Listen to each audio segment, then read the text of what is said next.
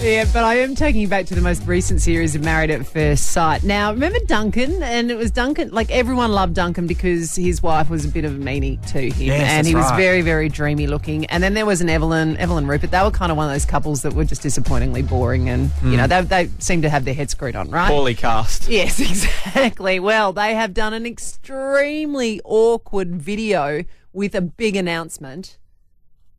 Hi, I'm Duncan. And I'm Evelyn, and today we are doing a honesty box. Yeah, we've got some big news to Yeah, no, share, I won't so make let's you listen get to it. into I watched. I gave 57 seconds of my life to this, and I won't make you do it. Essentially, they've hooked up together, and they're going really, really well. So it's kind of nice. And they weren't together on the show; they had different partners. See, An honesty box? Oh, God, we know how well those go, don't we?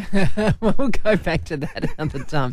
All right, Britney Spears' autobiography is allegedly delayed over some concerns from some of the A list stars she apparently mentions in it. So lawyers of two nervous, that's a quote, Hollywood stars have gone, oi, enough with this. Um, and it was supposed to be released in February. Now, they're speculating that Justin Timberlake might be one of those nervous ones. Because remember when he and Britney were together, they had the squeaky clean image. They'd come from being mouseketeers together for, you know, Disneyland Oh, yeah. or something, Yeah, remember? They rocked a lot of double denim in photos. There was together. a lot of double dip Yes. between those two. It's reported she got $22 million in advance for this book.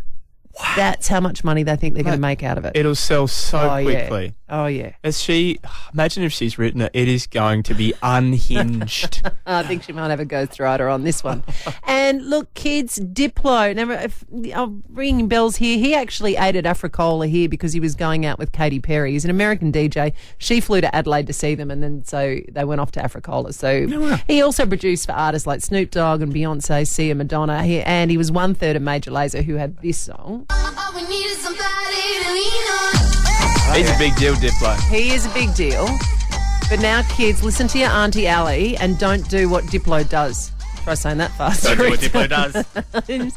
so he has confessed he ran the LA Marathon in March. Took him three hours, 55 minutes, which isn't bad, right? Not bad. Pretty good. It's around average. Oh, well, he said his knees would never be the same and he was stoked because he beat Oprah's finish time of four hours and 29 minutes. so he was pumped. Gotta set a high bar than that. Yeah, but now, check this out. He is speaking to the Hollywood Reporter, has confirmed he dropped LSD before the run. Oh.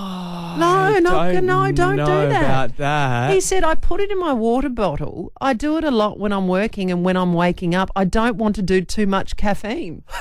That's Oh probably not the alternative. He said, I also don't want to drink alcohol, so I do this. I'm like, no, kids, don't do this. Is it performance enhancing? Well, he said I was running the fastest pace I've ever ran. Those first two hours were a breeze, but man, it paid like I paid for it at the end of it. but can you imagine? I mean, he's actually said that.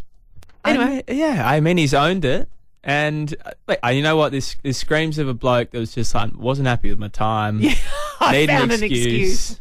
yeah, oh, guys, I did. I'm so cool. I did so many. Yeah. And kids, once again, don't, do, do what what Diplo Diplo does. does.